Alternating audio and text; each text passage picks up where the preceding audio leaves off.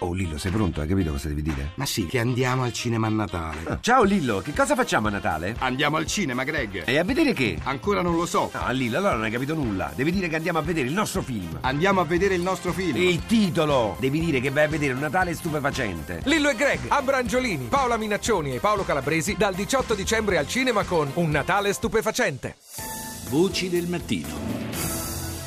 Le elezioni presidenziali in Tunisia, ieri il ballottaggio fra il presidente uscente Moncef Marzouki, sostenuto anche dagli islamisti di Ennahda, e un politico di lungo corso come l'88enne Beji Kaid Sebsi. Manca ancora l'ufficialità, ma i giochi sembrano fatti.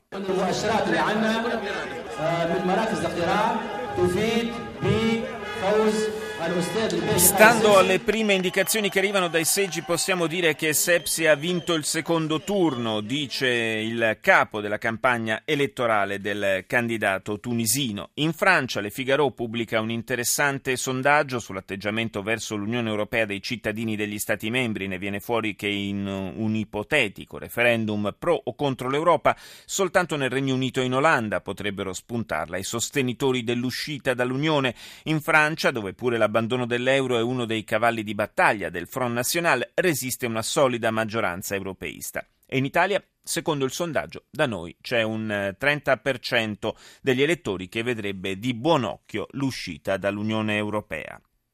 Su The Independent troviamo le dichiarazioni di un giornalista tedesco che grazie a una lunga trattativa ha ottenuto il permesso di trascorrere dieci giorni nei territori controllati dall'ISIS in Iraq. Il califfato è molto più forte e molto più pericoloso di quanto si creda in Occidente, afferma al ritorno dal suo viaggio, aggiungendo che ogni giorno centinaia di nuovi combattenti arrivano da ogni parte del mondo e si uniscono all'ISIS. Parliamo adesso di Messico, in particolare delle tante sparizioni di persone che si susseguono in quel paese. Buongiorno a Federico Mastrogiovanni, giornalista e autore di Ni vivos ni muertos, né vivi né morti, la sparizione forzata in Messico come strategia del terrore. Buongiorno. A portare il tema del, all'attenzione dell'opinione pubblica internazionale è stato l'ormai notissimo caso degli studenti, dei 43 studenti, ma in realtà dietro a questo caso c'è molto di più. Sì, ci sono più di 30.000 persone scomparse in Messico negli ultimi otto anni e molte delle quali sono vittime di sparizione forzata, cioè come nel caso di 43 studenti eh, di Ayotzinapa nello stato del Guerrero in cui interviene lo Stato per azione o per omissione. È un tema molto grave che coinvolge appunto decine di migliaia di persone e che non, non era entrato nell'agenda politica e neanche mediatica fino a quello che è successo il 26 e 27 di settembre.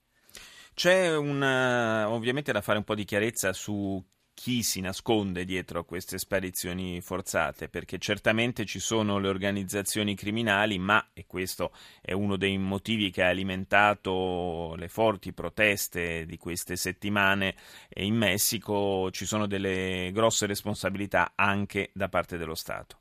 Sì, eh, in molti casi eh, appunto la polizia a tutti i livelli, come nel caso di, di Iguala del, di settembre scorso, la polizia municipale ma anche l'esercito, ci sono registrati molti casi in cui l'esercito ha partecipato o funzionari di qualsiasi livello.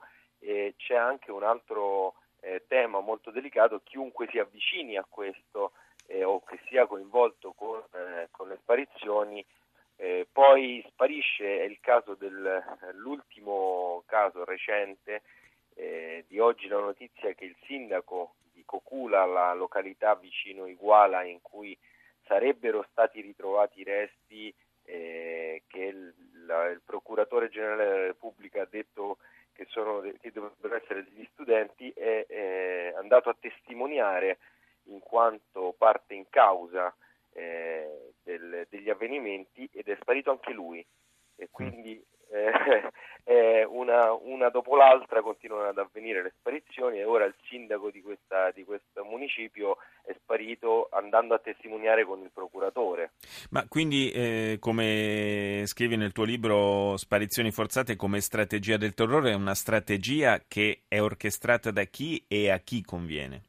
Allora, non, non non so da chi sia orchestrato, non so se ci sia qualche, qualcuno che orchestra in generale, quello che si può invece osservare è che eh, questa strategia beneficia alcuni attori che sono prevalentemente eh, gruppi eh, di potere all'interno del, della politica messicana che fanno capo a, a interessi di, eh, di, multinazionali che vogliono sfruttare le risorse ambientali. Il terrore è utile e funzionale a controllare ampie zone del paese, del Messico, in cui si stanno oh, già facendo estrazioni di qualsiasi tipo di risorsa ambientale o si faranno, è in previsione farle. Eh, parliamo di petrolio e soprattutto di gas shale, il Messico è mm. la quarta riserva mondiale di gas shale, ma anche di risorse minerarie, oro, argento, ferro o qualsiasi altra risorsa del genere sembra non essere casuale che la presenza di queste importantissime risorse coincide con un, aumento, un incremento della violenza vertiginosa negli ultimi otto anni e eh, della sparizione forzata. Poi si eh, invadono questi territori con eh, una militarizzazione allo stile Colombia e, eh, e si controllano. Questo è una, un dato che si può osservare diciamo facendo un lavoro giornalistico, ovviamente ex post, sì. senza, senza, avere accesso alle informazioni eh, riservate. Diciamo. Anche perché avvicinarsi a quelle informazioni mi sembra di capire che eh, per chiunque sia estremamente pericoloso a sì, questo sì, ma punto. anche così, eh. Eh, appunto, immagino. immagino. Quelle pubbliche. Anche quelle pubbliche, infatti. Io ringrazio, ringrazio Federico Mastro Giovanni per essere stato con noi.